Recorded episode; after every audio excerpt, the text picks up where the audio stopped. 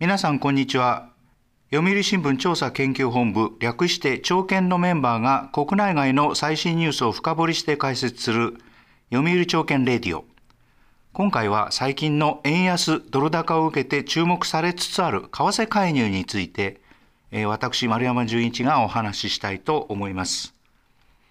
今年の春からまあ続いている円安ですけれども4月に入ってさらに進んでまして、円はですね4月19日タイドルで一時1ドル128円台まで下落しました。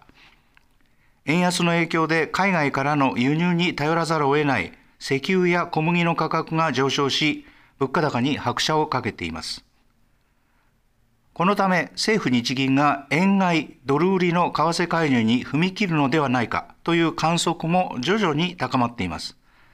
為替介入が行われれば2011年11月以来およそ11年ぶりとなりますが、円買いドル売りの介入となるとさらに遡り、1998年6月17日以来、およそ24年ぶりということになります。この春に新たに社会人になった方々の中には、為替介入って何という方もいらっしゃるかもしれません。そこで今回は、為替介入の仕組みについてもおさらいしつつ、今後円買いドル売り介入はあるのかないのか探っていきたいと思います。為替介入の正式名称は外国為替並行操作と言います。急激な為替レートの変動が経済に悪影響を与えるのを防ぐため、政府、具体的にはまあ財務省が日本銀行を通じて市場取引に参加して、え通貨の売買をすると。これを介入と言います。政府が市場の流れとは反対の注文、つまり大手銀行などを通じて、円高が進んでいるときは円を売り、円安が進んでいるときには円を買う、このまとまった注文を出して、行き過ぎた相場を落ち着かせるわけです。あの介入はあくまで為替相場の急激な変動を抑え、その安定化を図るというのが目的で、相場の水準そのものを上げ下げするために行うものではありません。いくら円が下落しても、レートが短期間で大きく動くようなタイミングでなければ、為替介入は行われません。介入を決めるのは財務省ですが、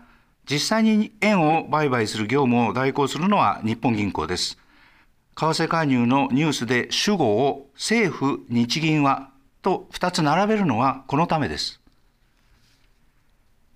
円安が進んでいるときに政府・日銀が介入して円を買い、ドルを売れば、市場に出回る円の量が減り、ドルの量が増えます。逆に、円高が進んでいるときは、政府日銀は介入で円を売り、ドルを買って、円の価値を下げ、ドルの価値を上げようとするわけです。なお、この介入をするための円やドルの資金ですね、これは政府が用意します。円売りで売る円は、財務省がえ政府短期証券 FB と言いますけれども政府短期証券といういわば借用書ですね。これを発行して市中の銀行から調達します。逆にドル売りで売るドルは政府がこれまでに蓄積した外貨準備を切り崩して用意します。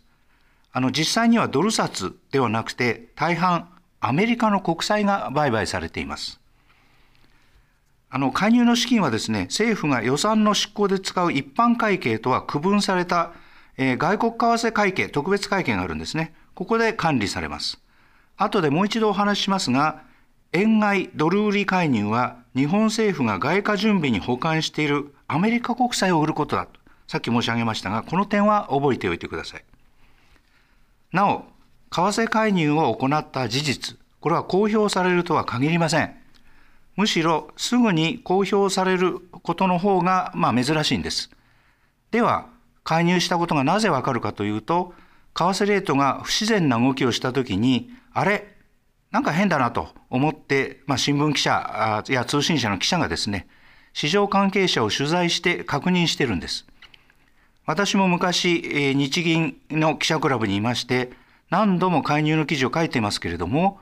新聞社や通信社の多くが介入した模様だと、まあ、模様をつけて、えー、記事を書いて出した。その後にですね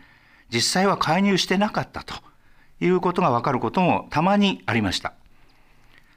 あの政府日銀が介入の事実をすぐに公表しないというのはですね、通貨当局が介入によって強引に相場の流れを変えようとしたのか、さもなければ介入しないうちに為替レートが調整局面に入ったのか、これをあえてわからなくするためです。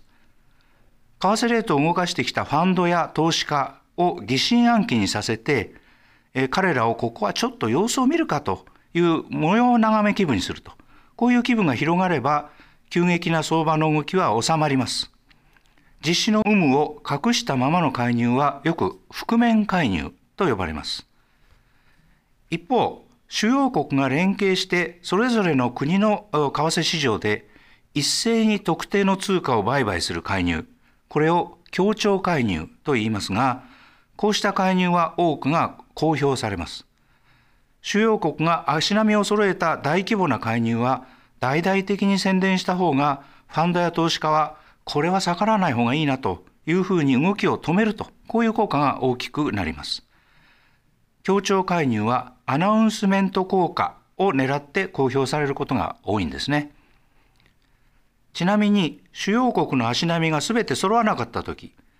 例えば日銀がアメリカの民間銀行に資金を送って介入を委託しニューヨークの為替市場で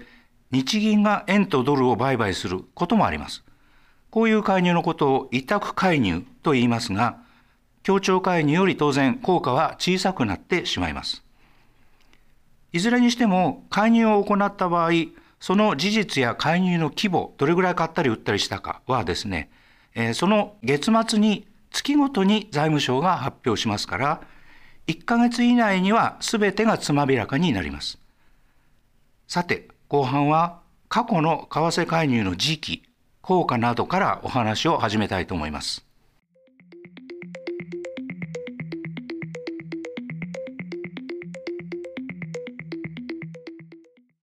最新ニュースを深掘りする読売朝券レディオ。読売新聞調査研究本部がお届けしています。あの最近久しく行われていない為替介入なんですがちょっと前までは珍しいことではありませんでした。1991年以降政府は累計で85.8兆円の介入を実施しています。ただこのうち80.9兆円分は円高の時に行う円売り介入に使われています。円売り介入の方が圧倒的に多いのは、輸出に悪影響を与える円高が日本経済にマイナスだと思われてきたからです。えっと、過去の介入がですね、すべて相場の流れを変えることに成功したわけではありません。1991年以降、単独介入を行った月は65ヶ月ありますが、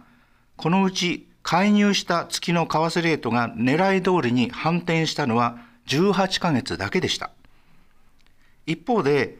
協調介入は月ベースでは91年以降4ヶ月間行われていますけれども、このうち3ヶ月で介入した月の為替レートの反転に成功しています。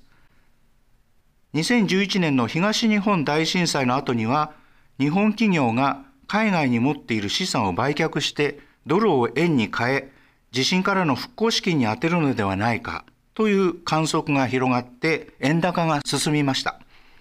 このため、主要国がそれを食い止めるために、円売り、ドル買いの協調介入に踏み切り、この時も相場反転に成功しています。ただ、この時はですね、それからあまり時間を置かずに再び円高基調に戻っています。単独介入でも協調介入でも経済のファンダメンタルズ、基礎的条件ですけれども、ファンダメンタルズに反して為替レートを強引に操作しても、その効果は限定的なものにとどまるということは言えそうです。さて、もう少し介入の歴史を見ていくと、過去の最も大規模な介入、これはですね、2003年1月から翌年3月にかけて1年3ヶ月間にわたって行われた円売りドル買いの介入です。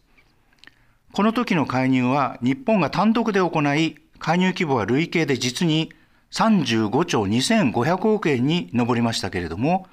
この期間中はむしろ円高ドル安が進みました。単独介入でしかも効果もなかったのになぜこれほど必要に介入を続けたのか。その理由は、介入に為替レートの調整とは別の狙いがあったからです。80兆円を超える円売り介入の半分近い35兆円にも上る大規模な介入は、この2003年1月から2004年3月までの間に集中して毎日のように行われています。2003年4月には日経平均株価が一時バブル崩壊後の最安値となる7607円をつけるなど、この時期はデフレが深刻化していたんですね。そこで政府は円売り介入で市場に放出された巨額の円をそのままほったらかしにして円安と金融緩和を同時に進め景気を立て直そうとしたんです。このメカニズムもう少し説明しますと通常の円売り介入ではですね介入の後に日銀が介入した規模のお金と同額の国債を売り出す売りオペという金融調節をします。銀行などに国債を売って、え国債を買った銀行から代金を集めることで、市場に放出された円を回収するというわけなんですね。こうした措置を不対化、体制を帯びないという意味で、え不対化というんですけれども、2003年から続いた大規模な介入の時には、この不対化の措置をあえて取らない、え非不対化という介入の仕方で行われているんですね。円売りドル買いで円安に誘導しながら、介入で使った巨額の円をあえて市場に放置するということで、同時に量的な金融緩和政策も進めたわけです。むしろ介入の主眼は金融緩和にあったんじゃないかという言われ方もしました。だから円安が修正しなくても介入を続けたわけです。それでは今回の円安局面で政府日銀は円買い介入に踏み切るのでしょうか。もちろん今後の為替相場の動向次第ですけれども今よりさらに円安が進んだとしても円買い介入の実施にはアメリカの了解というハードルがあると見られています。なぜアメリカの了解が必要か。理由の第一はですねアメリカは伝統的に為替レートは市場の実勢に委ねるべきだという考えが強くて、介入が嫌いな国なんですね。あの、貿易に有利になるように、為替相場を不当に操作している国を、為替操作国に認定して、通貨の切り上げを求めたり、関税を引き上げたりして制裁する制度がアメリカにはあるぐらいなんです。アメリカが今最も敵視しているのは、為替介入を日常茶飯事に行って、タイドルレートを一定の幅の中に収めている人民元、この人民元を持つ中国なんですね。第2に FRB アメリカ連邦準備制度理事会は現在景気回復よりもインフレ退治を優先して急ピッチで金利を引き上げています。介入でドル安になれば今日本で起きている輸入品の物価上昇がアメリカで同じことがアメリカで起きてインフレ退治が遅れてしまいます。それから先ほどお話ししたように円買いドル売りの介入はアメリカの国債を売却して行うということになるわけですが日本がアメリカ国債を大量に売ればアメリカの債券市場が混乱して長期金利などにも影響が出る恐れがあります。アメリカは巨額の国債を発行して海外から膨大な借金をしています。アメリカ国債の価値が下落すれば、新たな借金がしにくくなるため、各国が外貨準備に積み上げているアメリカ国債を売却する。これはアメリカ政府は大変嫌がります。これは今に始まったことではなくてですね、先ほどお話ししたように、日本は80兆円を超える円売り介入をしたと言いましたけれども、アメリカ国債を売ることになる円買い介入の規模は、たったの5兆円足らずということなんですね。91年以降5兆円にも満たないということです。日本の現在の外貨準備は1兆3800億ドル、およそ174兆円もありますから、介入資金は十分にあると言えます。しかし、アメリカの協力がなければ協調介入はできません。アメリカ国債を売ることになる円買い介入についても、これも単独介入でもしにくいという状況です。アメリカのやってもいいよという了承が取り付けることができても、まあ、単独介入になりますから、アナウンスメント効果は乏しく、円安の進行を止める効果というのはあまり期待できません。今回の円安は金融緩和の継続姿勢を崩さない日銀と速いペースの金融引き締め方針を示す FRB、この2つの金融政策の違いが大元の原因です。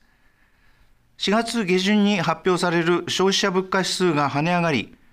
月末に、4月の末にですね、政府が物価高に対する緊急対策を発表する。この2つが揃うあたりが介入の一つのタイミングではあると思うんですけれども、黒田晴彦総裁が金融緩和の修正を示唆するような発言をセットでしない限り、介入の実施は難しいと見られます。介入に踏み切ればかなり久しぶりのことになりますから、その前に岸田総理や黒田総裁、それから鈴木財務大臣などの発言、急激な為替変動は望ましくないといった、まあ、口先介入と言いますけれども、この発言の言いぶりを少し変えてですね、市場へのメッセージを発するという可能性も高いと思います。政府や日銀要人の発言が今後どのように変わるか、これにも注目したいと思っています。読売朝券レディはこれからもその時々の旬なニュースを取り上げていく予定です。次回もどうぞお楽しみに。